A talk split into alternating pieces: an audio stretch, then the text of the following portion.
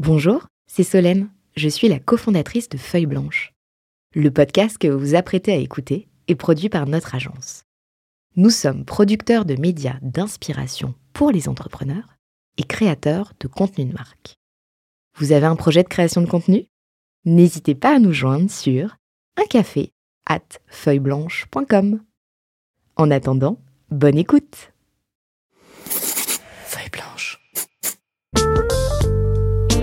40 nuances de Sista. Les Sista du Next 40 comme vous ne les avez jamais entendus, animés par Solène Etienne, cofondatrice du brand studio Feuille Blanche. Parce que vous entendrez encore trop peu de voix féminines parmi les dirigeants du Next 40, nous avons voulu avec Olivier et Thomas féminiser à notre manière ce palmarès des champions de la tech en proposant à leurs dirigeants de mettre en lumière une femme entrepreneur qu'ils admirent. Bonjour, je suis Solène Etienne, cofondatrice de Feuille Blanche et je vous propose de découvrir les Sista du Next 40. Une capsule clin d'œil au collectif du même nom porté par deux femmes entrepreneurs, Céline Lazorte et Tatiana Jama. On n'a qu'une vie. You only live once. Voilà le credo des deux entrepreneurs que j'accueille aujourd'hui dans ce hors-série 40 nuances de Sista, Rebecca Fischer-Bensoussan et Camille Agon, cofondatrices de YOLO. Bonjour à toutes les deux. Bonjour. Bonjour. Alors Rebecca et Camille, vous avez remporté les L Impact Awards en février 2023.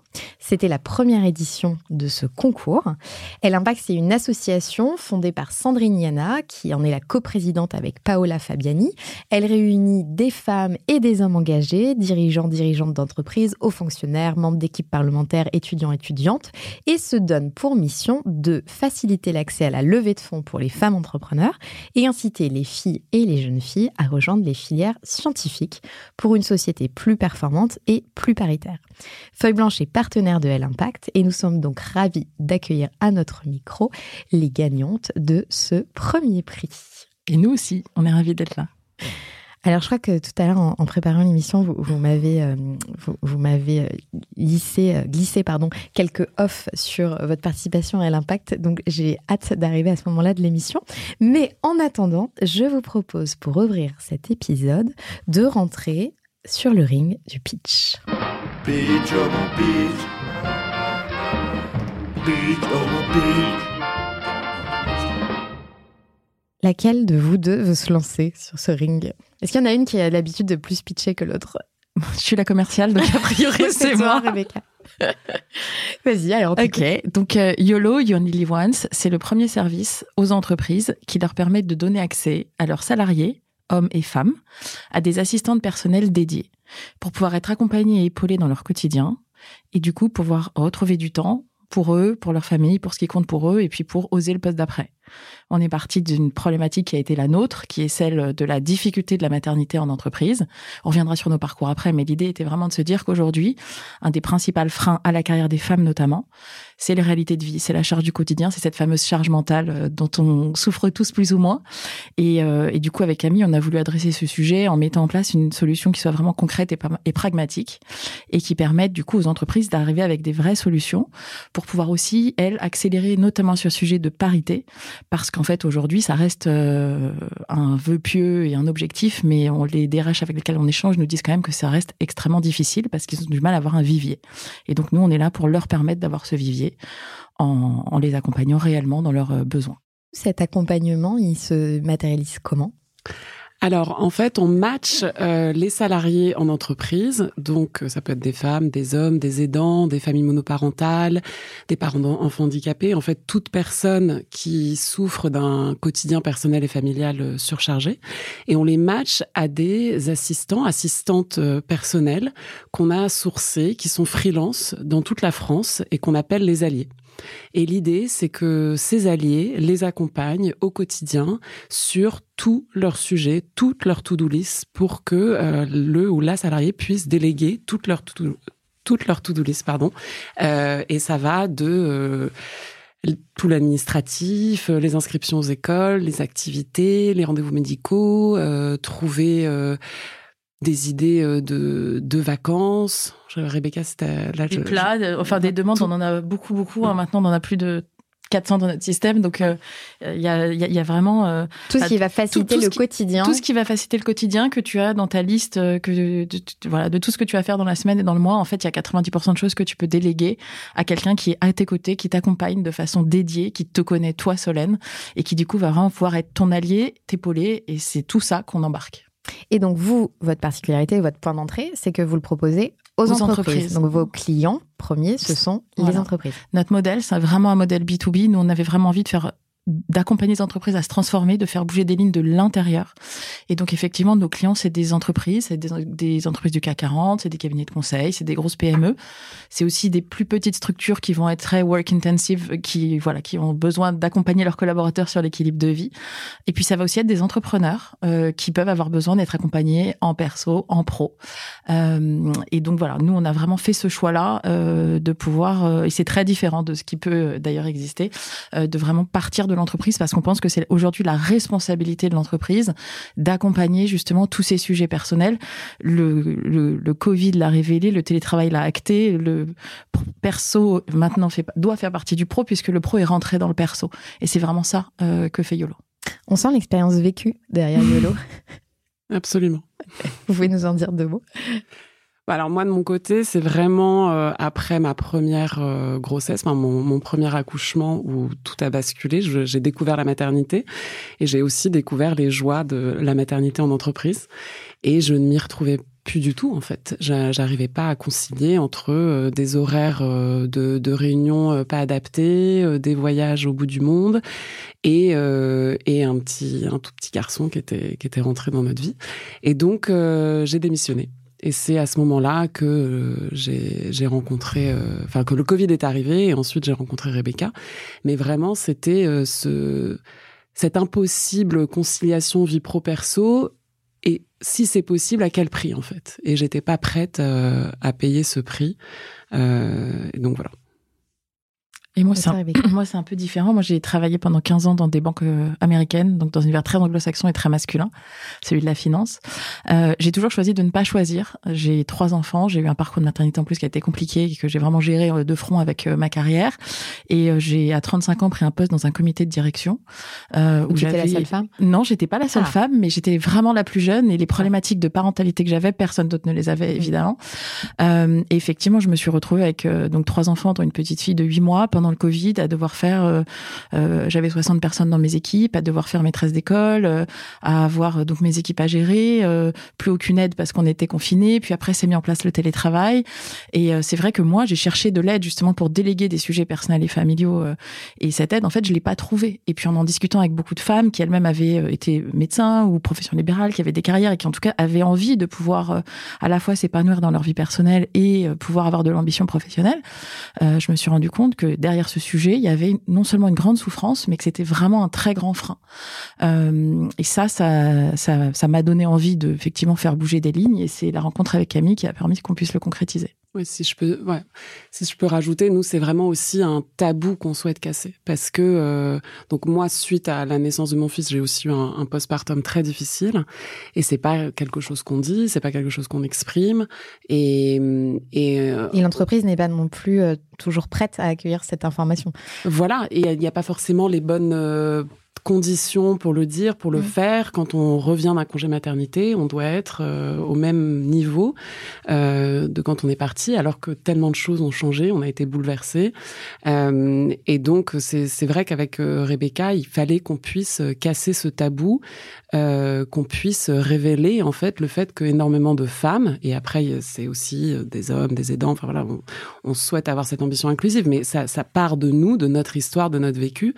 Euh, souffrent, euh, ne le disent pas et arrivent en entreprise euh, un peu, voilà, on le dit, poker face, sans, sans, sans révéler ce qu'elles ressentent vraiment et le fait qu'elles ont des véritables difficultés à tout concilier. Vos interlocuteurs en entreprise, ce sont principalement les DRH, euh, responsables diversité et inclusion, gestion de talent et innovation RH, parce que le sujet qu'on, enfin notre, notre, proposition de valeur, elle est vraiment très innovante d'un point de vue RH. Et donc souvent les, les entreprises qui ont de l'innovation RH, c'est vers elles que, que, avec lesquelles on travaille, ouais. qui sont peut-être plus à l'écoute aussi sur ce sur cette initiative. Souvent les DRH sont des femmes, donc assez vite elles comprennent tout à fait ce dont on parle. Euh, mais c'est vrai qu'on a eu la chance, mais on en reviendra je pense après, euh, on a été très vite dans notre lancement parce qu'en fait presque toutes les entreprises auxquelles on a parlé du Holo nous ont tout de suite dit c'est intelligent, c'est concret, c'est pragmatique, on essaye, on fait un pilote parce qu'il faut qu'on arrive avec des choses nouvelles. Donc on, ça nous a beaucoup euh, porté aussi. Justement, vous êtes lancé quand exactement? On, enfin, on a créé la boîte en juillet 2022 et on s'est lancé officiellement avec nos premiers clients en avril. Et on a commencé euh, enfin, à pitcher euh, dès septembre. Ça a été très rapide. Et aujourd'hui, vous avez déjà quelques chiffres à nous communiquer? Oui, alors on a donc on a démarré avec nos donc on a fait quatre mois de bêta test euh, qui nous ont permis de comprendre plein de choses, des besoins, des usages, voilà, des choses sur nos bénéficiaires, sur les alliés qui travaillent avec nous. Et on a commencé avec les entreprises début avril. Aujourd'hui, on a six entreprises clientes, dont deux du CAC 40. Euh, on a des cabinets de conseil, on a des grosses PME. Euh, on a aujourd'hui euh, une quinzaine d'alliés. Donc les alliés, ce sont les assistantes euh, avec lesquelles on travaille. Et d'ici à cet été, on aura déjà 80 euh, bénéficiaires. Et comment vous les sourcez, euh, ces, ces, aidants, ces alliés, comme vous dites? En fait, on les source, euh, ce sont des assistantes personnelles. Certaines sont anciennes assistantes de direction qui sont qui ont généralement quitté le monde de l'entreprise parce qu'elles ne s'y retrouvaient plus. Elles voulaient aussi une certaine flexibilité, liberté. Aussi, le métier de personnel assistant, d'assistante personnelle ou de direction en France est quand même très peu valorisé par rapport aux, pays anglo-saxons. Euh, et donc, elles se sont mises à leur compte. Et aujourd'hui, en France, il y a plus de 9000 assistantes euh, personnelles freelance en France. Et donc, nous, on les a sélectionnées, enfin, on les a trouvées euh, sur les sites de freelance type Malte, euh, même sur LinkedIn, et voilà. Et, on source euh, à la fois des profils assistante de direction, assistante personnelle professionnelle, mais aussi des mamans qui sont sorties euh, du monde du travail. Et c'est euh, voilà la copine qui adore rendre service, qui a toujours les bons plans, les bonnes adresses, qui a envie d'être... Euh, qui a pas de phobie administrative. Qui a pas de phobie administrative, qui adore ça. Bon, on en a une de nos alliés qui est typiquement comme ça, maman, et qui, s'est, qui était ancienne comptable, qui s'est arrêtée à la naissance de ses enfants. Et là, elle adore, et elle est super, et elle adore épauler au quotidien d'autres femmes qui ont vécu euh, la même chose qu'elle au final. Ça, ça fait vraiment partie de notre projet d'impact, parce qu'en fait, ce que YOLO, c'est une startup à impact sociétal à deux niveaux. La première, c'est vraiment bah, ce sujet de l'accélération de la, de la parentalité et de l'égalité en entreprise, parce que nous, on est convaincus qu'aujourd'hui, tout le monde n'a pas toutes les conditions pour réussir mhm. et qu'on doit accompagner ceux qui en ont besoin. Donc ça, c'est vraiment cette partie-là. Et la deuxième, c'est que pour nous, remettre des femmes dans le monde du travail, qui en sont sorties et aujourd'hui que les entreprises ne savent pas comment accueillir et auxquelles on redonne de l'autonomie financière, pour nous, c'est extrêmement vertueux et on pense que ça fait vraiment partie euh, finalement euh, de la mission euh, de YOLO. Oui, il y a vraiment ce marché biface en fait, à la fois ceux que vous aidez et ceux qui aident et que vous permettez de remettre dans un, dans un système. Tout à fait. Euh, comment vous pénétrez votre marché aujourd'hui? Alors, euh, que ce soit Rebecca ou moi, c'est un peu l'avantage de monter sa start-up à 37 et 38 ans, c'est qu'on a au fil des années quand même voilà, consolider un réseau euh, assez important euh, ou d'entre voilà de d'entreprises. Et donc on a on a beaucoup fait appel à notre réseau, on a beaucoup posté euh, sur LinkedIn par rapport à ce qu'on montait, euh, donc on a eu pas mal de d'appels entrants entre guillemets euh, grâce à ces posts, grâce à ces partages d'expériences, de vécu où beaucoup de femmes, de DRH se sont retrouvées. Euh, et puis aussi on a osé, euh, on a osé à postuler à tous les prix qui étaient sur la place, alors qu'on n'avait rien, on n'avait même pas de site internet, on n'avait pas, on n'avait rien, on s'est dit on y va, on verra bien et on nous voilà aujourd'hui, ce qui prouve qu'on a eu raison. voilà. Et ça, ça nous a aidé aussi aussi à, à rencontrer euh, justement euh, des DRH, des entreprises et euh, ça donne de la légitimité. Ça donne et surtout aussi mm. lors de la remise des prix, il y a beaucoup de personnes qui sont invitées. Ça permet de faire du networking et, et du réseau. Et puis ça oblige à sortir un site au bout d'un moment. Voilà. mais en fait, on a tout fait très vite. Euh, mais en fait, on, comme on est euh, très perfectionniste, très exigeante, Camille et moi, on se disait qu'il fallait que ce soit parfait pour qu'on y aille.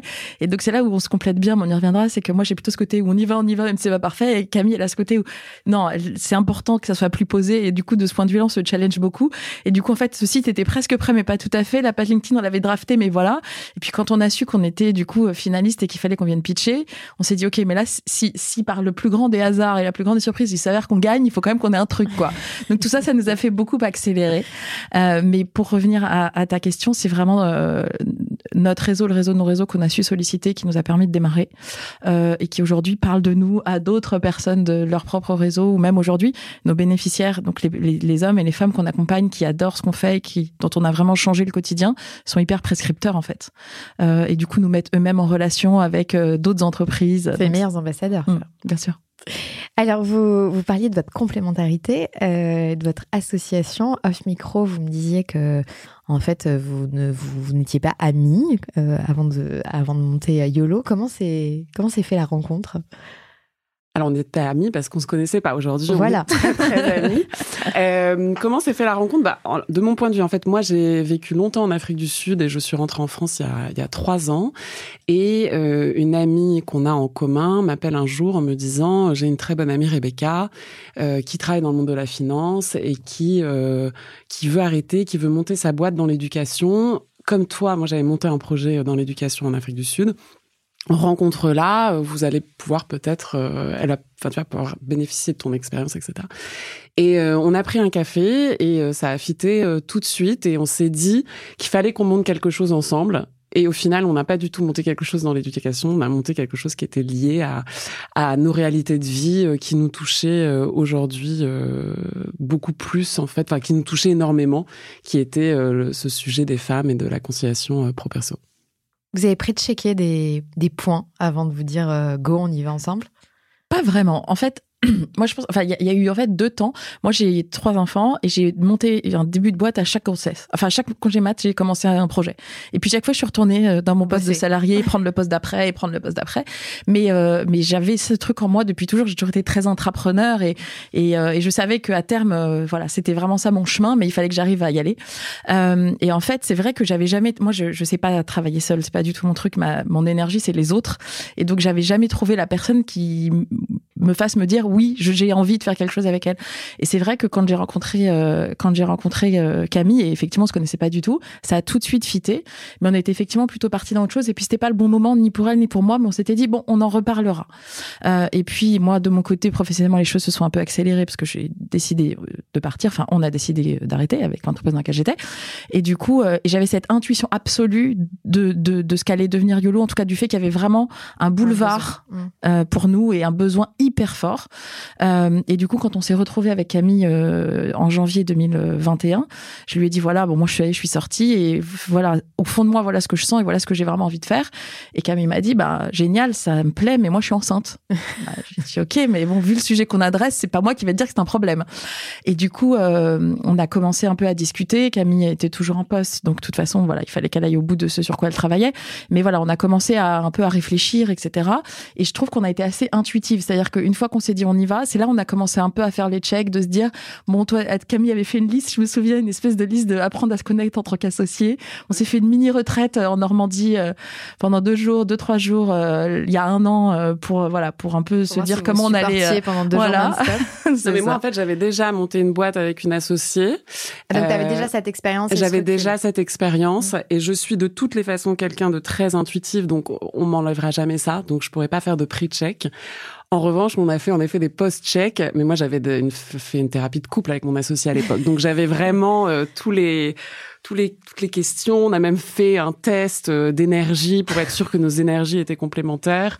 Euh, et puis et puis s'avère que voilà que ce soit nos énergies ou nos expériences, on, on, on s'apporte euh, énormément et le fait d'avoir cette expérience, en fait de de commencer euh, plus âgé, hein, parce que c'est la réalité, fait qu'on a quand même plus d'expérience, de vécu et qu'on est moins, enfin en tout cas moi, je suis moins euh, dans la réaction ou dans la sensibilité comme je pouvais l'être euh, avec euh, mon autre associé.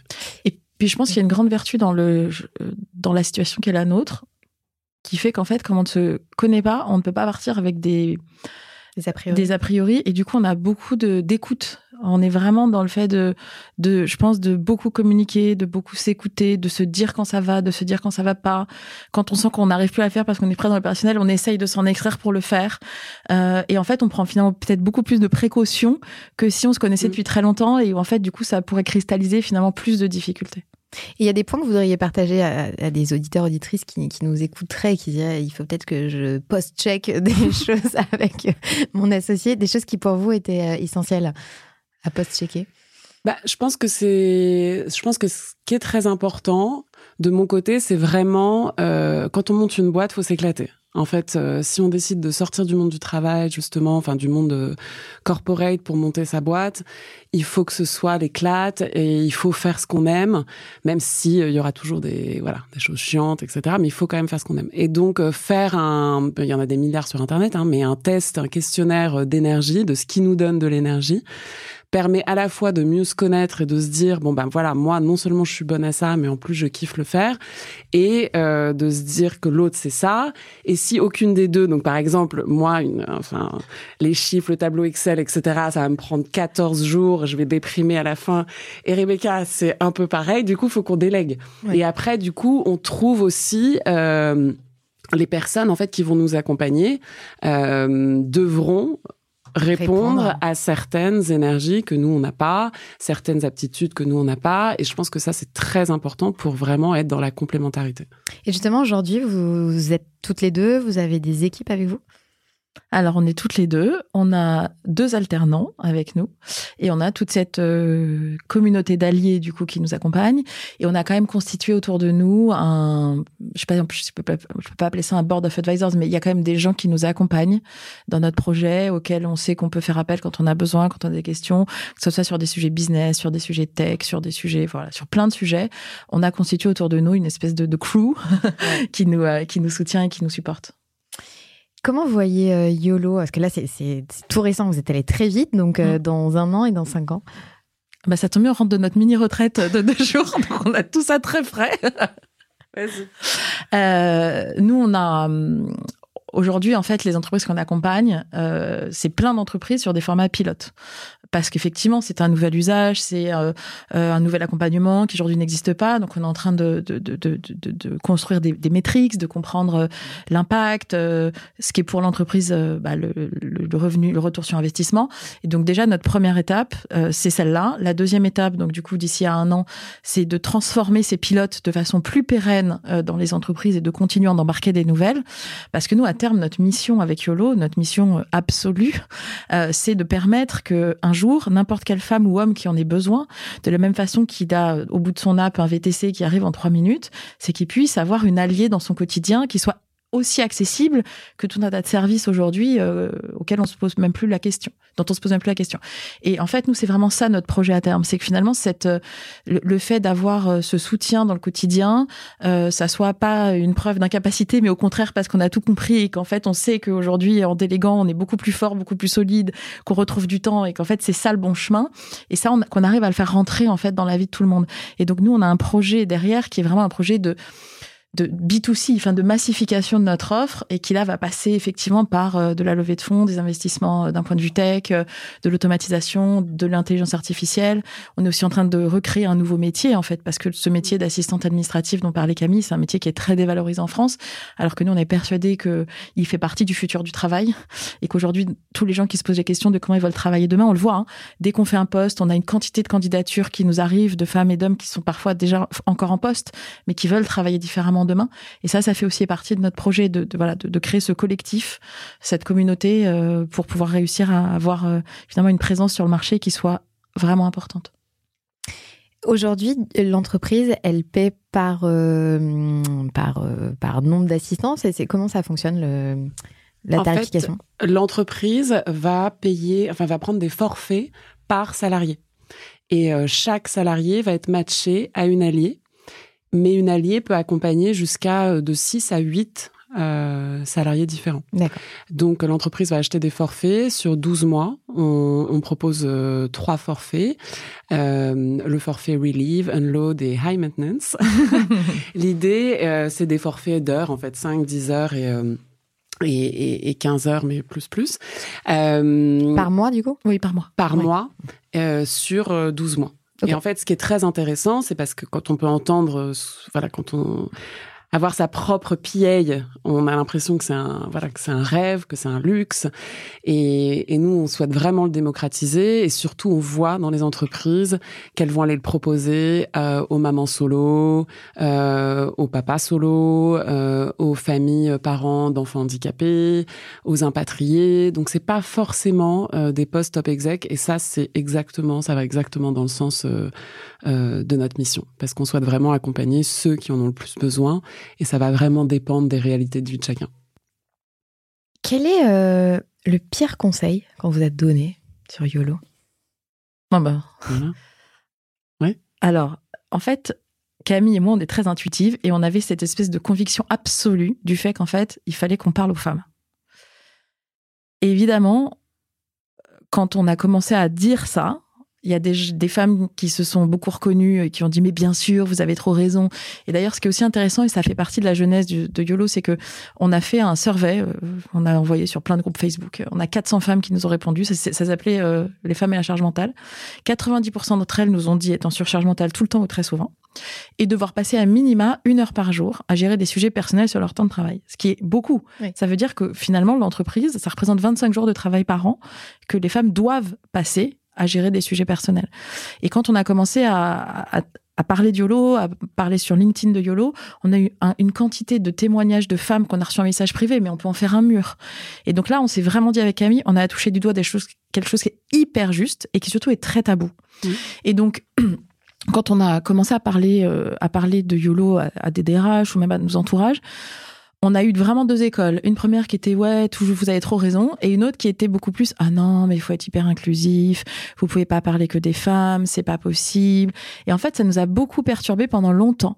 On se demandait si on mettait euh, quelque chose de féminin dans notre nom, si on le mettait pas, qu'est-ce qu'on faisait, est-ce qu'on s'adressait vraiment qu'aux femmes, comment on faisait.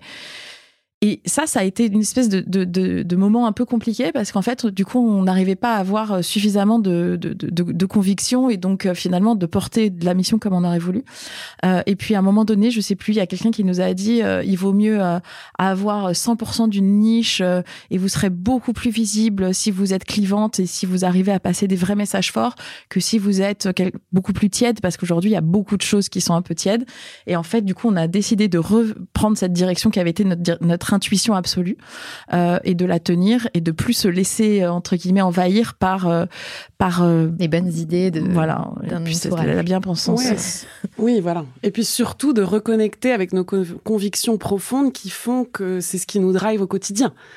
Euh, donc rien ne m'empêche que YOLO accompagne tout le monde, et d'ailleurs c'est ce qu'on fait. Euh, on doit avoir 20 à 30% d'hommes dans nos bénéficiaires aujourd'hui, mais notre combat, et féminin et pour les femmes parce que c'est notre vécu, c'est qui on est et euh, YOLO n'aurait pas pu YOLO aujourd'hui n'aurait pas pu être créé par des hommes parce qu'il vient d'un vécu de femmes, euh, un vécu de mère euh, dans la société d'aujourd'hui. Et je pense que c'est c'est pas un gros mot de le dire, il faut le dire.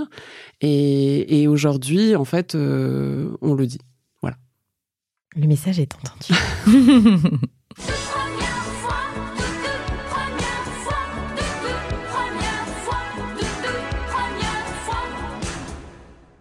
Moi, j'adore connaître les premiers coups de culot des entrepreneurs sur leur projet. Alors, notre premier coup de culot dans ce projet, bah, je dirais justement que c'est cette candidature à l'impact. Parce qu'en fait, euh, donc on allait lancer YOLO, comme on te l'a dit, euh, il y a une toute petite année. Euh, et moi, je fais partie d'un réseau féminin qui s'appelle IWF, euh, dans lequel euh, était aussi Sandrine. Et puis un jour, j'ai vu passer, cette, elle disait, voilà, si vous connaissez des entrepreneurs autour de vous. et moi, je connaissais pas Sandrine. Et du coup, je lui ai écrit un message, je lui ai mais moi, je peux pitcher, ma boîte est toute jeune. Elle bah oui, pourquoi pas. Et euh, Camille était en congé mat à ce moment-là, euh, puisqu'elle elle avait accouché au mois d'octobre. Et du coup, je me suis dit, bon, je vais faire le dossier, hein, franchement, on verra bien, mais sans, en me disant, bon, il n'y a pas vraiment de downside. Et puis, avec un peu de chance, au moins, ça nous rendra visible, quoi. Et effectivement, je me souviens très bien que euh, quand, je sais pas, mi-janvier, je reçois un mail en disant, vous êtes finaliste c'est des trucs de dingue. On est en bêta test, on n'a pas de, on n'a rien en fait, si ce n'est euh, notre culot et notre envie et notre audace. Euh, et du coup, on est allé euh, sans en attendre grand chose. Et Sandrine a toujours été hyper supportive en disant mais vous avez toute votre place. Il y a quand même un sujet de légitimité, c'est-à-dire que pour le coup, tout ça c'était très nouveau dans notre projet.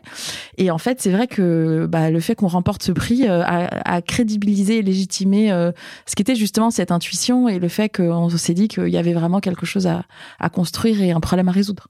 Vous avez bien fait. On a bien fait.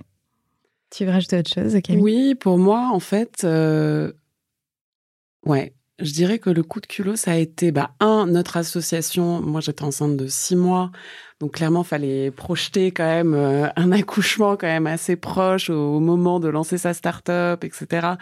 Et euh, au final, ça s'est très bien passé. Euh, et surtout, en fait, on s'est toutes les deux livrées très intimement sur LinkedIn. Et pour moi, ça c'est un coup de culot parce que je suis pas, par exemple, je ne suis pas sur les réseaux sociaux, je n'ai pas Instagram, c'est pas quelque chose qui est naturel chez moi. Et en fait, euh, on l'a fait toutes les deux et ça a été incroyable les retours qu'on a eus. Quand tu dis se livrer, c'est-à-dire que sur LinkedIn, vous avez parlé de votre histoire Enfin, chacune, on a fait un post sur notre histoire. Moi, sur ma, sur mon postpartum, sur euh, le postpartum vécu en entreprise, euh, le tabou que c'était. Euh, et à la fin, j'étais avec mon énorme vente de neuf mois en disant, bah voilà, là, je, je monte ma boîte et j'y vais parce que justement, je vais adresser ces sujets-là. Et on a eu tellement de femmes qui nous ont répondu, en, d'ailleurs en message privé, parce qu'encore tabou, en disant, mmh. voilà, moi je suis dans telle boîte, je j'y arrive pas, j'arrive pas à concilier, on m'entend pas, je sais pas à qui parler. Et donc là, on s'est dit, voilà. Et euh, on s'est dit, il y a vraiment, il y a vraiment quelque chose, il y a, il y a véritablement de la souffrance et, et on n'ose pas le dire. Donc ça, ça a été assez incroyable, je trouve. Votre première euh, big mistake? Alors, moi, je dirais que c'est de ne pas avoir suivi notre intuition. Ce qui nous a servi depuis le début, c'est de la suivre. Et il y a des moments où on se fait rattraper en se disant non, mais on n'est pas sûr, du coup on va laisser le doute, on va peut-être y aller quand même, et notamment sur nos sujets de recrutement d'alliés. Euh, bon, on interviewe beaucoup, surtout Camille, et donc en fait, il faut être capable de s'écouter très vite, quoi. Et en fait, il y a eu parfois des alliés où on s'est dit bon, sur le papier, c'est vraiment bien, mais bon, on n'est pas sûr. Bon, on y va quand même parce que bon, peut-être que. Et en fait, quand il y a un doute, il y a pas de doute. Et maintenant, on le sait parce que du coup, on a eu quelques petites déconvenues en proportion, pas beaucoup, mais c'est jamais très agréable, c'est pas des moments agréables. Euh, Surtout et du... quand tu es en phase de lancement. Exactement. euh, donc, on a la chance d'avoir des bénéficiaires qui donnent un élan à ce projet, qui nous portent, qui nous supportent et qui sont vraiment euh, voilà, très chouette avec nous, mais comme on veut faire quelque chose qui est exceptionnel en termes de service, euh, c'est vrai qu'on essaye de le faire le mieux possible. Mais du coup, pour moi, la mistake, c'est justement ces moments où on a décidé de ne pas écouter notre intuition profonde. Et en fait, c'est une Parce qu'il y avait aussi une urgence. Euh, ouais. Parce qu'en fait, notre enjeu, c'est euh, d'avoir un vivier d'alliés suffisant pour faire face à une demande de bénéficiaires, sachant que quand on a un contrat avec une entreprise, on ne sait pas exactement combien de bénéficiaires va y avoir.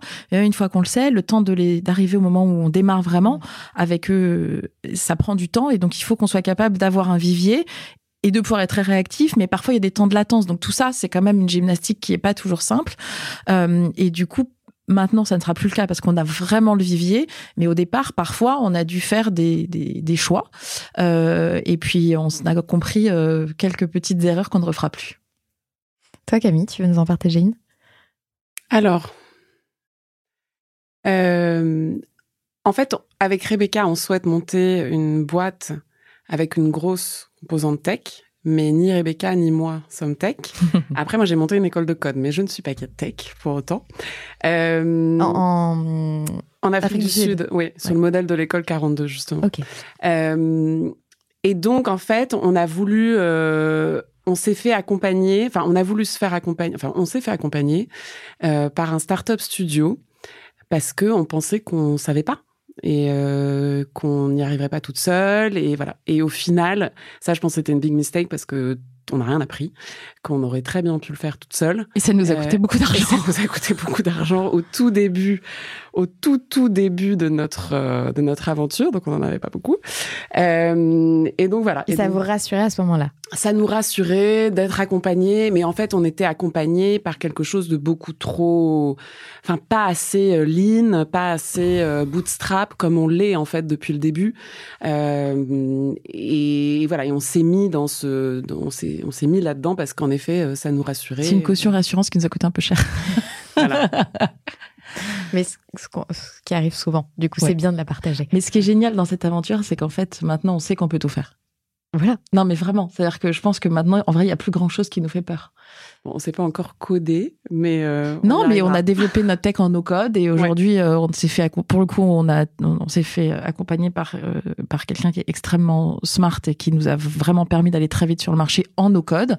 Et l'intérêt de ça, c'est qu'on peut débrancher, rebrancher, que nous-mêmes on a la main sur plein de choses et que en fait, il y a des bouts de de de, de, de workflow, de choses qu'on peut faire tout seul. Ça et donc, d'être euh, agile. ça nous permet d'être super agile. Mm. Donc même ça, euh, maintenant, euh, pour partir, on est capable de le réembarquer seul et ça, c'est chouette. Votre premier renoncement? Depuis YOLO? Mhm. Oh, Moi, j'ai pas l'impression qu'on est. re- Enfin, en tout cas, me concernant, j'ai j'ai pas du tout l'impression d'avoir renoncé. Au contraire, j'ai moi l'impression d'avoir euh, d'avoir euh, enfin trouvé mon chemin, mon alignement, euh, d'avoir une énergie de dingue, tout- d'être beaucoup plus. Aligné. Ah ouais. Et toi, Camille? Alors moi, j'ai dû renoncer à quelques exigences perfectionnistes Ok, c'est vrai. pour suivre, euh, pour suivre le, le rythme. Euh, mais euh, au final, je pense que Et je tu dis ça avec beaucoup d'humour aussi. Oui, oui, parce que j'ai quand même réussi à imposer quelques quelques cadres. quelques cadres, quelques quelques logos euh, bien positionnés euh, et quelques typographies euh, bien bien choisies. Euh, mais non, sinon non. Je pense qu'en fait, et ça a été une, je pense que c'est une force aujourd'hui, c'est c'est notre marque. Mais c'est vrai que quand on est pris la tête dans le guidon, qu'on veut avancer vite. On peut oublier euh, l'importance euh, d'une d'une belle marque, euh, que ce soit d'un point de vue euh, graphique euh, ou, euh, ou ou typographique, et je pense que ça c'est important. Allez, relaxez-vous. Et maintenant, on parle de vous C'est l'instant canap. Je vais changer l'ordre de mes questions parce que du coup, ça me titille, euh, parce que tu viens de nous parler de ton perfectionnisme, ton goût pour le logo bien mis, la jolie typo, etc. Euh, avant YOLO, tu faisais quoi, Camille? Avant YOLO, euh, j'ai bah, monté, en fait j'étais en Afrique du Sud, Mhm. j'ai monté un réseau d'écoles de code euh, qui s'appelle, enfin qui s'appelait, qui s'appelle toujours We Think Code, et euh, on a été une des premières licences de l'école 42 euh, dans le monde. Et aujourd'hui, euh, We Think Code, c'est euh, trois écoles en Afrique du Sud et qui va s'étendre en Afrique. Et voilà. Et avant ça, j'avais monté une fondation dans l'éducation. Je n'ai jamais été dans le branding ou le marketing, mais j'ai grandi. euh, Enfin, mes, mes deux parents étaient euh, très très marketing, Euh, donc j'ai grandi euh, dans l'importance de la marque, euh, du design, du beau. Et euh, pour moi, c'est très important. À quoi tu rêvais, toi, Rebecca, quand tu étais petite? Euh, je voulais être trapéziste. Trapéziste. voilà. Il y a un petit parallèle avec l'entrepreneur femme. Oui, c'est cette, euh, cette, euh, je pense que c'est le sujet de la liberté pour moi extrêmement important euh, et euh, le fait de finalement euh, avoir cette espèce de sentiment que tout est possible et que en fait euh, euh, sky is the limit quoi. Ça c'était mon truc. Et toi, Camille, es comme, t'es- tu t'es évolué dans cet univers du, de la marque, du beau, du marketing? Pas du tout. Moi, je voulais être maîtresse d'école. Ah oui, bah c'est Voilà. très Et original. après, comme très original. Mais du coup, il y a quand même un lien Ah, avec. je euh, suis allée au bout de mon voilà. rêve. Je n'ai j'ai été maîtresse d'école de codeur et pas vraiment maîtresse parce qu'il n'y avait pas de prof. C'est le principe de, de, de l'école. l'école 42. Euh, mais je suis allée au bout de, de ça. Et l'éducation euh, me fascine toujours autant et me passionne. Mais euh, aujourd'hui, euh, j'ai switché. Est-ce que euh, toutes les deux, il y a, des personnes euh, en particulier qui ont marqué votre parcours de vie, que ce soit parcours de vie euh, pro ou perso, et dont vous voudriez nous parler?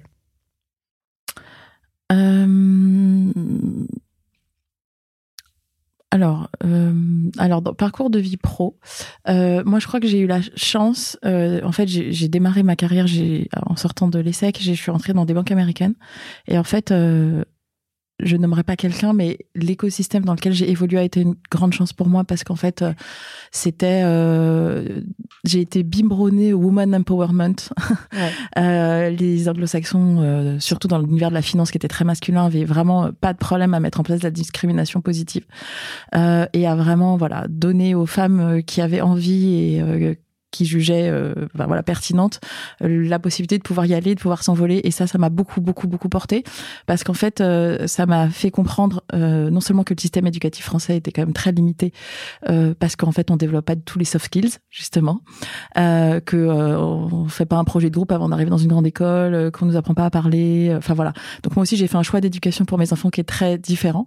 Mais du coup c'est vrai que ça m'a permis ben voilà d'avoir une vraie carrière corporate sur lequel je me suis jamais limitée parce que j'ai compris en fait que euh, si j'attendais qu'on remarque la qualité de mon travail, je pouvais attendre longtemps. Euh, si je voulais aller avoir un bonus, il fallait que j'aille le demander. Euh, si je voulais le poste d'après, même si je cochais pas tous les critères, c'était ok. Et donc ça, ça m'a quand même vraiment beaucoup porté. Euh, et puis après, euh, j'ai eu euh, bah, la chance dans mon parcours de rencontrer, enfin d'être chassée pour un poste euh, qui était donc mon dernier poste salarié, où j'étais donc dans ce comité de direction, où j'ai quand même un patron qui qu'on peut juger d'audacieux, qui a quand même décidé de faire entrer dans son comité de direction euh, une femme de 35 ans enceinte de son troisième enfant pour prendre toute sa direction du développement. Euh, et c'est vrai que moi-même, je m'y voyais pas en fait. donc ça, ça a quand même été une grande chance. Et puis j'ai aussi eu dans tout mon parcours d'entreprise des coachs.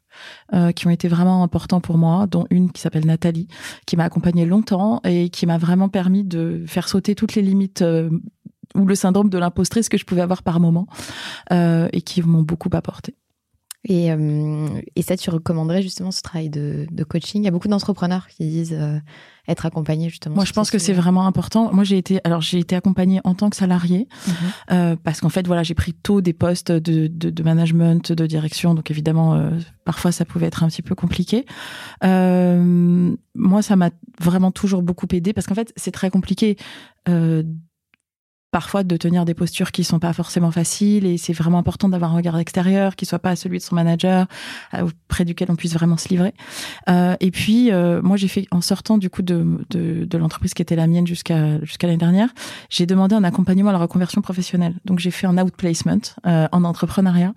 Et ça ça m'a aussi beaucoup aidé parce qu'en fait quand on fait 15 ans la même chose, à différents échelons, mais le même métier, on a l'impression qu'on sait faire rien d'autre. Et en fait, c'était très compliqué pour moi d'arriver à convertir tout ce que j'avais développé pendant ces 15 ans en quelque chose d'autre. Et donc, c'est vrai que le fait d'avoir cet accompagnement-là, cette capacité d'avoir quelqu'un qui me challenge, qui m'aide à prendre du recul, qui me dise, mais ça, c'est génial, mais ça, bien sûr, tu peux t'en servir, mais ça, ça dit ça de toi. En fait, ça m'a permis finalement, pour revenir au point de l'énergie de Camille, d'avoir une vraie cartographie de ce qui était mes forces, mes points de difficulté, de ce dont j'avais besoin, de ce qui était mon énergie, de ce vers quoi il fallait que et de pas me perdre finalement en retournant un peu dans ma zone de confort qui était celle d'avant en fait. Et donc moi je pense que c'est extrêmement utile, extrêmement important. Une sorte de reset positif. Exactement. Et toi Camille? Euh, Moi je dirais que c'est euh, en fait Sébastien Breteau, c'est un entrepreneur euh, français. Euh, c'est lui qui m'a donné ma première chance entrepreneuriale parce que c'est pour lui que j'ai que j'ai créé euh, la fondation, euh, enfin sa fondation d'éducation. Euh, et en fait, on, on a travaillé. Enfin voilà, il m'a vraiment donné ma chance et on a monté ensemble cette fondation euh, pendant quatre ans. Et c'est ça qui m'a amené en Afrique du Sud. Et c'est lui, maintenant, je me rappelle, c'est lui qui était ultra, enfin qui est ultra perfectionniste. Et en fait, je ne pouvais pas arriver avec une présentation si c'était pas parfait, mais de A à Z. Et en fait, sa réussite à lui aujourd'hui vient de là. Le fait qu'il a jamais, jamais, jamais lâché. Euh, le fait... un bel exemple. Donc un très très bel exemple. Euh, et voilà. Et sinon, euh, ma, ma cofondatrice aussi euh, dans We Think Code que j'ai rencontré, j'avais même pas 30 ans et on a vraiment grandi ensemble avec cette aventure qui était incroyable. Euh, et elle m'a apporté autant sur euh, le pro que le perso. Comme je vous disais au début, on avait euh, une thérapie de couple et c'était super. Ça m'a, ça m'a énormément appris justement pour cette nouvelle association et aussi sur moi. Et c'est, et c'est vraiment une chance. Euh, avec Rebecca, on veut vraiment mettre en avant le fait qu'on est deux.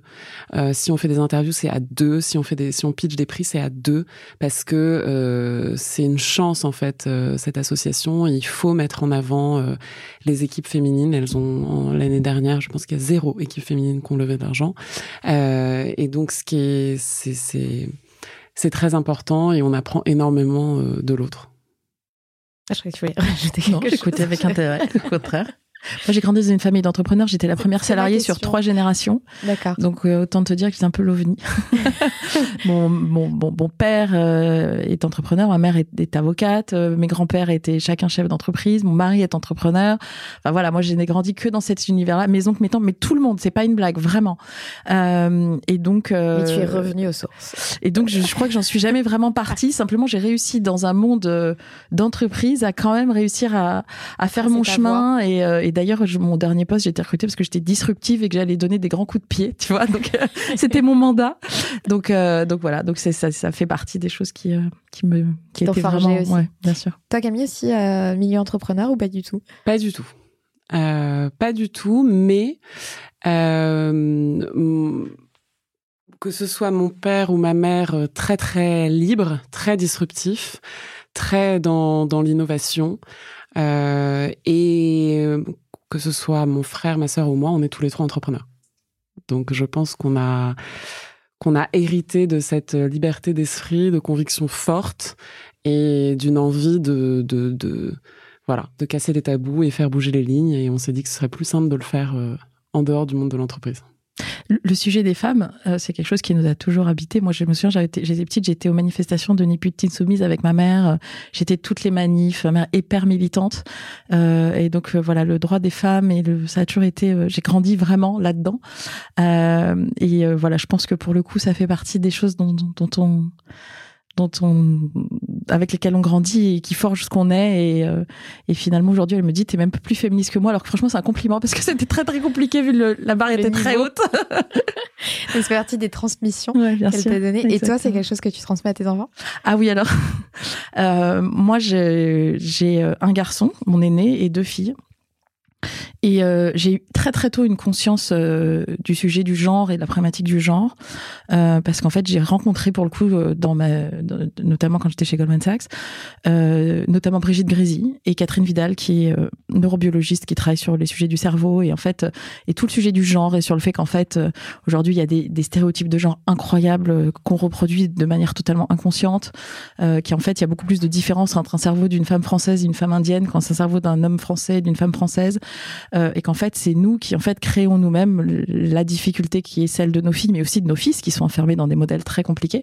Et donc moi cette conscience du genre, je l'ai eu très très très tôt.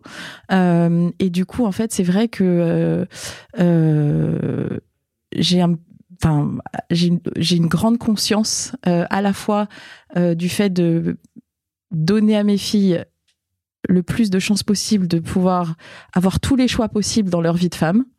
Euh, et ça passe aussi notamment par le sujet de l'éducation, du choix de l'école. Euh, mes enfants sont dans une école qui est bilingue, hors contrat, qui est très tournée vers les sciences, les sciences du numérique, euh, qui pousse les filles vers les maths et les filières scientifiques autant que possible et autant que de besoin. Euh, et à côté de ça, d'avoir un, un, garçon qui euh, qui est pas du tout enfermé dans un modèle, dans une posture euh, qui serait pas bonne pour lui en tant qu'adulte, et qu'il est voilà, qui, qui, qui, soit très ouvert et très sensible. J'ai une photo de lui, il avait 5 ans, il disait Tu seras féministe, mon fils. Donc euh, voilà, c'est une grande conscience pour moi. Et ton mari te suit là-dessus Mon mari euh, me suit parce qu'il a pas trop le choix. il vient d'une famille plus traditionnelle, je dirais, mais il s'oppose pas, donc je pense que c'est une forme de consentement. Et puis je crois que pour vivre avec euh, quelqu'un qui a les convictions qui sont les nôtres, il faut à un moment donné euh, les acheter pour partie ou tout du moins euh, avoir considéré que le combat était perdu. Toi, Camille, il y a quelque chose que tu retires de ta relation avec ta maman? Oh. Euh... C'est-à-dire que je retiens? Euh, ben, De la même manière que euh, Rebecca vient de nous parler de cette transmission du, du, féminisme et de, de ces manifs et de ces choses voilà, qui, qui ont été inculquées finalement depuis l'enfance. Non, Est-ce que toi, il y a bah, quelque chose en termes de transmission que tu tires de ta maman? Ouais, une très très belle euh, liberté de vivre, pas du tout conventionnelle, anti-conventionnelle. Euh, ne pas euh, voilà ne pas ne pas être euh, dans les normes ne pas avoir les codes casser les codes euh, dire haut ce que tout le monde ne dit pas. Donc ça peut être assez compliqué quand on est enfant. Mais au final c'est une véritable liberté d'esprit.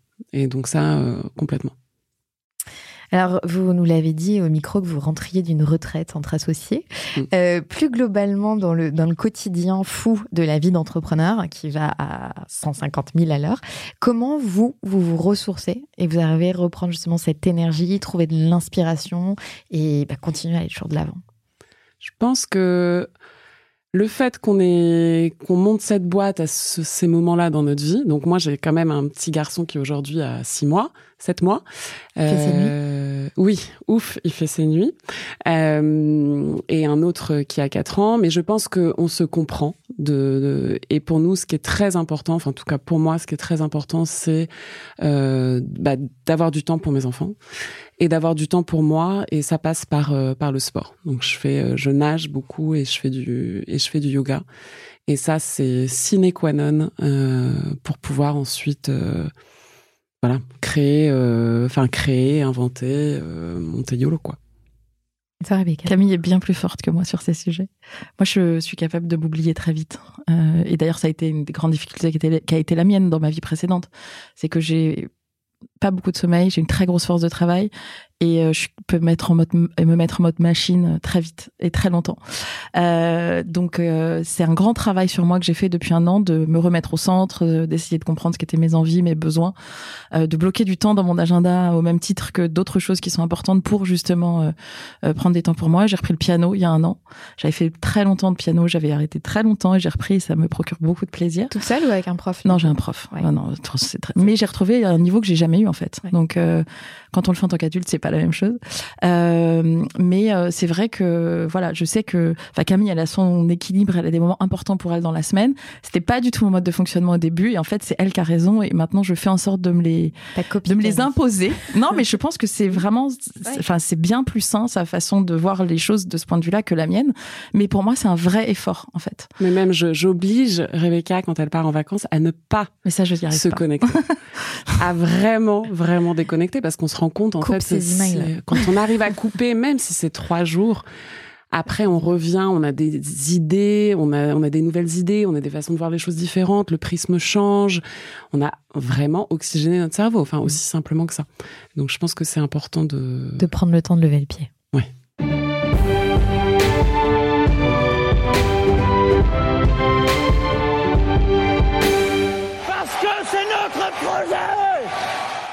Alors, je ne vous demande pas de crier aussi fort. Euh, Pourtant, on fait ça bien. Alors, si vous voulez, vous pouvez le crier.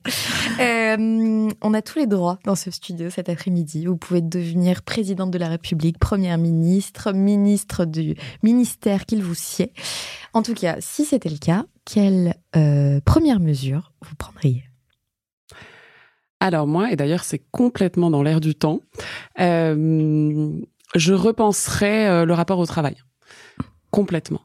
Euh, je pense que l'idée euh, d'un travail euh, de 9 à 5, euh, de 9 à 7, euh, avec 5 semaines de vacances, la retraite à 64 ans maintenant, c'est complètement has-been.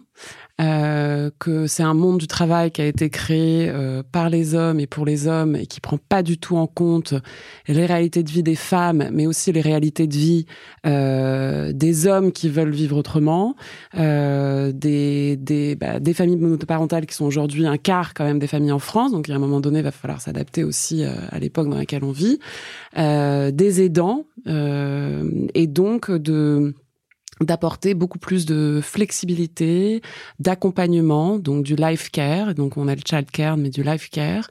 Et voilà le, le pro est rentré euh, dans le perso, le perso rentre dans le pro.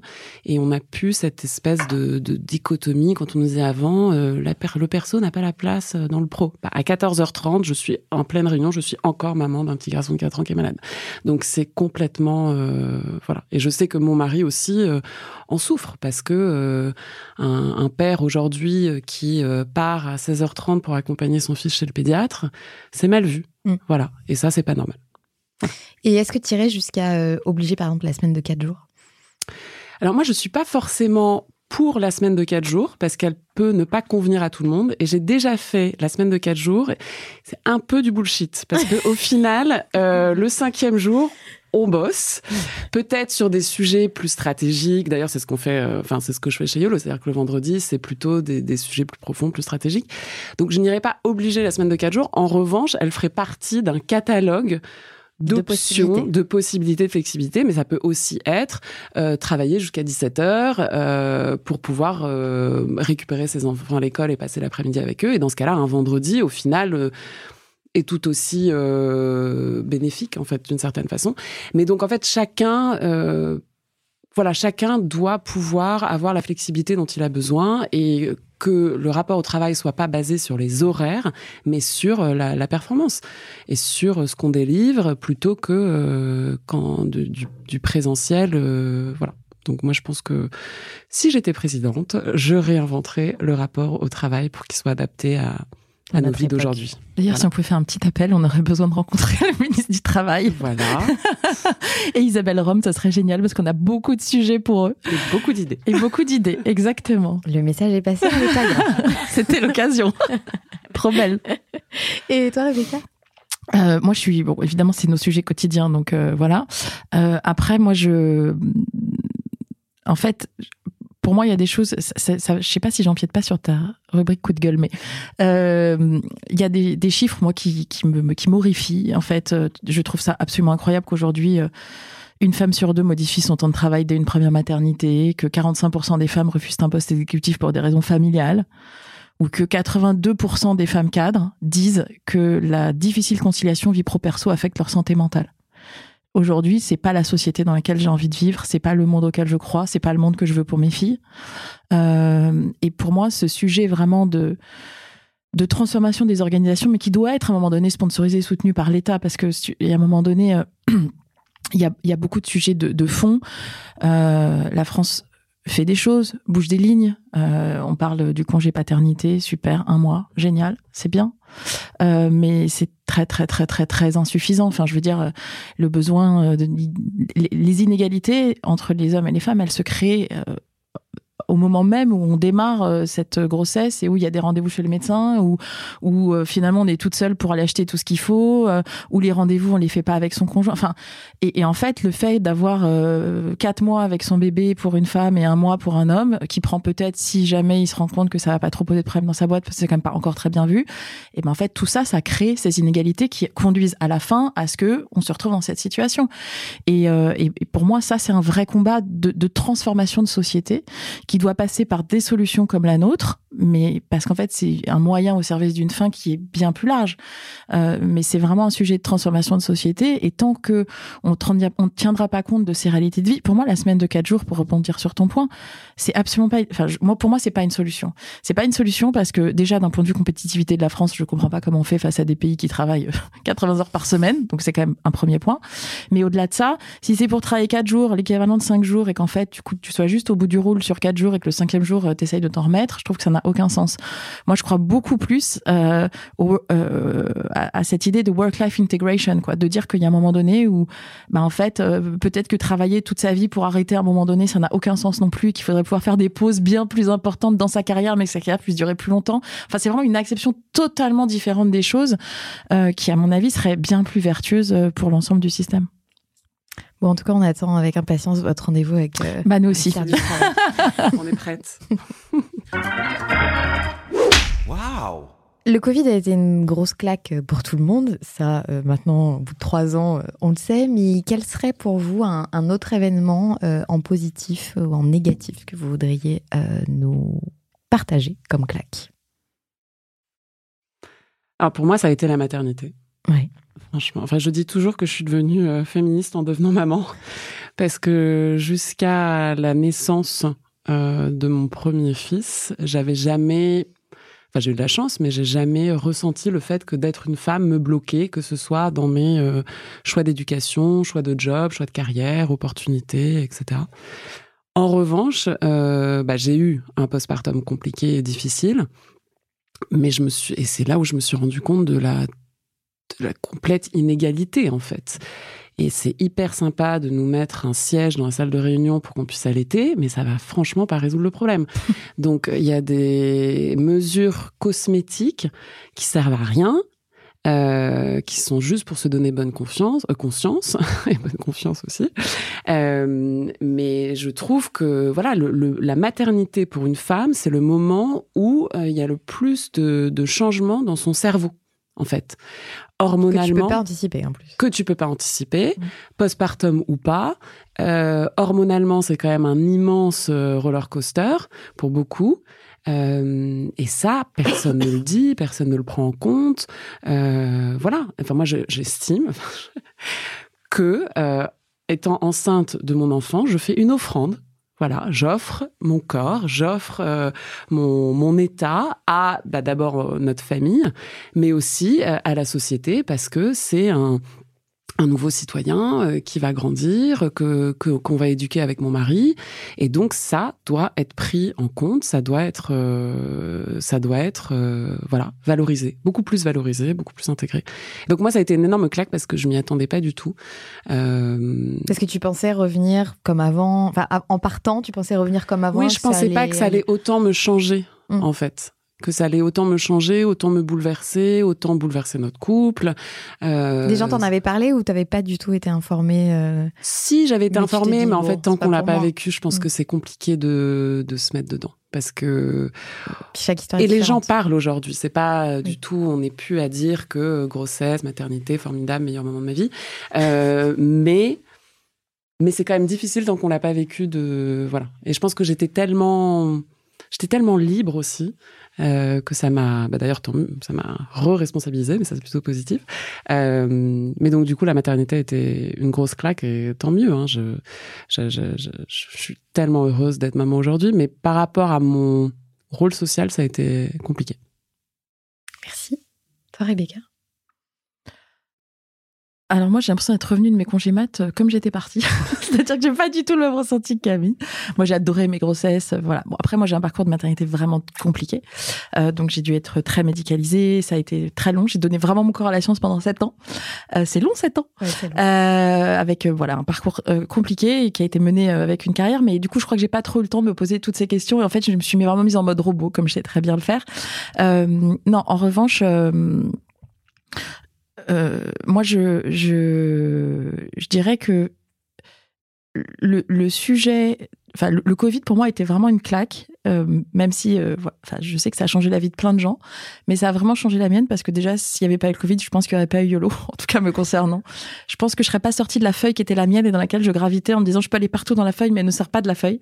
Et en fait le Covid pour moi était vraiment le déclencheur de la sortie de la feuille euh, et du fait qu'en fait ça a été le moment où j'ai identifié un vrai sujet une vraie problématique que j'ai voulu résoudre et ça pour moi ça a été une claque aussi parce que ça a été une période compliquée pour tout le monde ça a été une période compliquée professionnellement pour moi qui ensuite m'a amené à partir ça a été voilà ça a chahuté beaucoup beaucoup de lignes euh, et en fait ça a été aussi le début du nouveau moi tu vois donc euh, c'est une claque et en même temps ça a été un grand renouveau pour moi cette euh, la période qui a suivi Une claque positive. exactement Carte blanche pour 40 nuances de Next.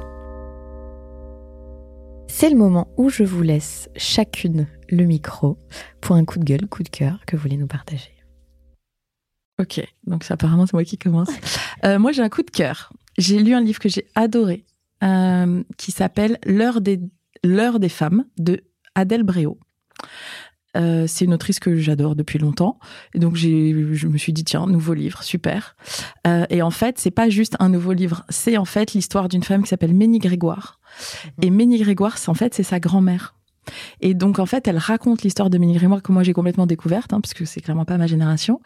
Euh, mais c'est une femme qui a transformé la société française en donnant enfin aux femmes la parole à une heure où les hommes travaillaient euh, dans les années 60 et 70, qui a été la première à justement tenir un micro ou appeler des femmes pour finalement mettre en lumière toutes les profondes difficultés et le sexisme de la société de l'époque, et qui ensuite a permis aussi euh, finalement l'éveil sexuel des femmes en ayant ensuite une émission de radio euh, sur le sujet de la sexualité.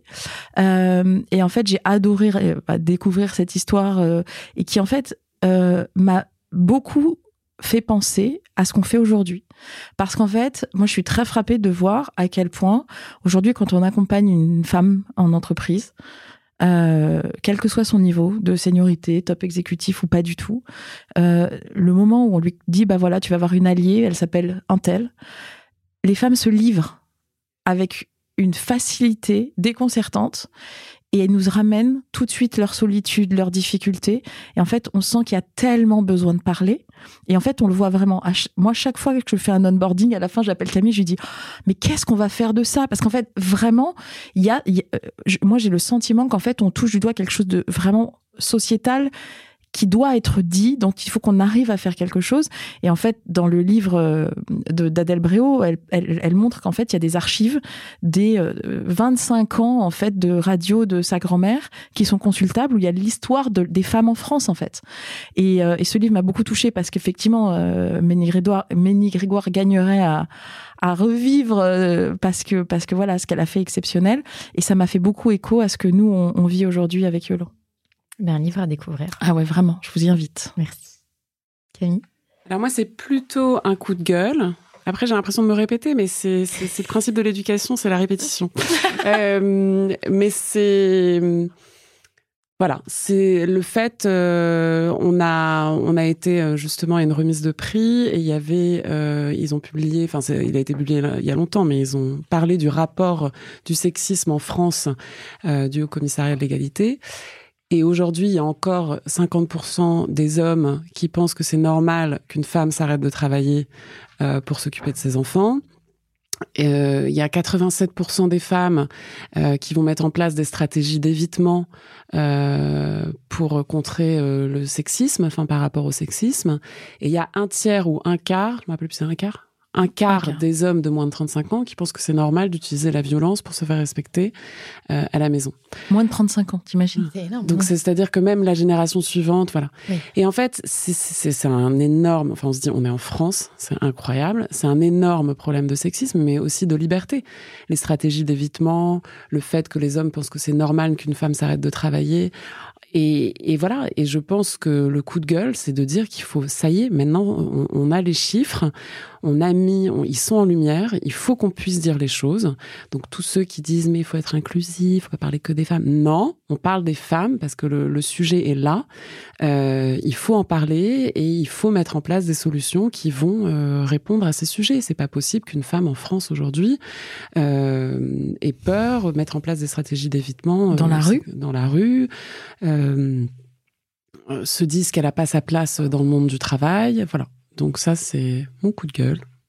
Est-ce que, euh, alors, ce que vous faites un peu aujourd'hui avec cet exercice entre guillemets du, du podcast, mais est-ce que euh, vous, vous avez pour ambition avec euh, YOLO de généraliser en fait ces coups de gueule et cette prise de conscience en mmh. tout cas par différentes formes, au-delà du coup du produit et de la solution que vous vendez Aujourd'hui, on le fait beaucoup sur LinkedIn. Ouais. euh, si tu commences à, si tu nous suis, si tu me suis, tu verras que je j'ai pas la langue dans ma poche sur vraiment beaucoup de sujets. Euh, mais euh, mais voilà, notre projet, c'est au-delà du lot, c'est de, et... de faire bouger des lignes, vraiment, de dire les choses qu'on ne dit pas.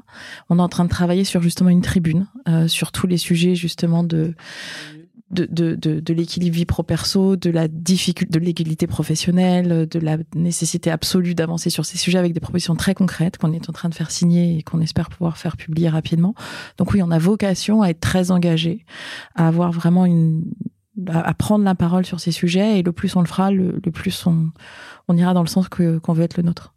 En fait, la solution YOLO n'est qu'une, enfin c'est déjà énorme, mais c'est qu'une pierre à l'édifice euh, d'un nouveau monde euh, pour lequel on se bat en fait. Et d'un nouveau monde bon, on dit que c'est un monde woman centric parce qu'au lieu d'être pensé que pour les hommes il est pensé pour les hommes et pour les femmes. Mais nous on est convaincus que si on pense le monde du travail pour les femmes au final il va être pensé pour tout le monde parce que beaucoup de d'hommes aujourd'hui, beaucoup de pères veulent sortir aussi de ces injonctions euh, qui, qui, de la société, de tu t'occupes pas de tes enfants, tu rentres à je sais pas quelle heure, tu voyages au bout du monde et euh, t'as une maîtresse quoi, en gros. euh, et, et, les aidants, euh, les, enfin voilà, les et donc je pense qu'il faut, enfin voilà, je pense qu'on a notre solution, l'opérationnel, et puis on a notre combat. Nous, on veut changer la vie des femmes en entreprise pour transformer les entreprises et donc pour transformer la société. Donc c'est quand même un, un projet. euh, Voilà. Un beau projet, une belle mission. Exactement. Avant de nous quitter, euh, il y a une petite tradition à la fin de 40 nuances de Sista qui est de choisir une femme entrepreneur que vous admirez. Alors, comme vous êtes deux, vous avez le droit à deux femmes entrepreneurs. Euh, ou, une, ou deux femmes entrepreneurs sur qui vous voudriez mettre un petit coup de projecteur. On a eu la chance à nouveau de recevoir un prix la semaine dernière, euh, initiative sociétale remarquable sur la santé des femmes. Donc on a rencontré plein d'entrepreneurs. Euh, et du coup on s'est posé la question, c'est difficile de choisir.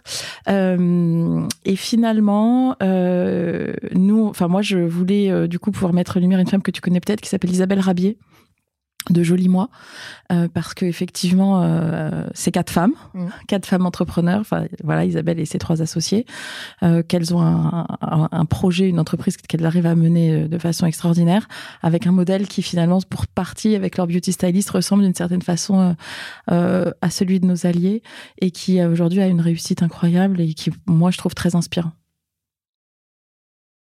Et moi, euh, bah du coup, j'aimerais euh, mettre un coup de projecteur sur euh, Sandra, Sandra Fiodo, qui est une entrepreneur qui est basée à, à Bordeaux et qui a monté une boîte qui s'appelle Conscious Culture et un podcast qui s'appelle Les Équilibristes, voilà, Mhm. sur la conciliation vie pro, vie perso. Et c'est avec elle qu'on va publier, euh, qu'on a écrit et qu'on va publier notre tribune. Et, et voilà. Et Sandra, euh, c'est c'est une battante qui croit euh, dans ses convictions. Euh, C'est et un qui- très beau podcast. qui a un très beau génial. podcast, qui monte euh, des très beaux programmes, qui et voilà. Et qui est une très belle euh, personne. Et qui est une très belle personne, ouais. On l'aime beaucoup. Nous aussi. Tant mieux. Merci beaucoup à toutes les deux d'être venues nous parler de YOLO et de votre combat euh, qu'on partage. Et euh, ben, on vous souhaite la meilleure des réussites pour YOLO. Et qui sait, euh, peut-être qu'un jour, on passera dans 40 nuances de Next avec YOLO. Attends, c'est tout ce qu'on se souhaite. Absolument. Même si je suis pas sûre qu'il faille lever absolument pour réussir à développer ta boîte. Non. Et en fait, du coup, c'était une discussion qu'on avait avec Thomas qui était de dire oui, mais en fait, ce qui est un peu discriminant, c'est qu'en fait, t'as des boîtes qui ont fait des croissances de dingue sans lever. Et en fait, ces boîtes-là, elles sont pas visibles. Et nous, on croit beaucoup au fait de ne pas lever et de finalement financer sa croissance. Donc peut-être qu'il faudra un nouveau format de podcast. Ou juste, euh, ou juste un autre classement. Voilà. Merci. Merci. Merci.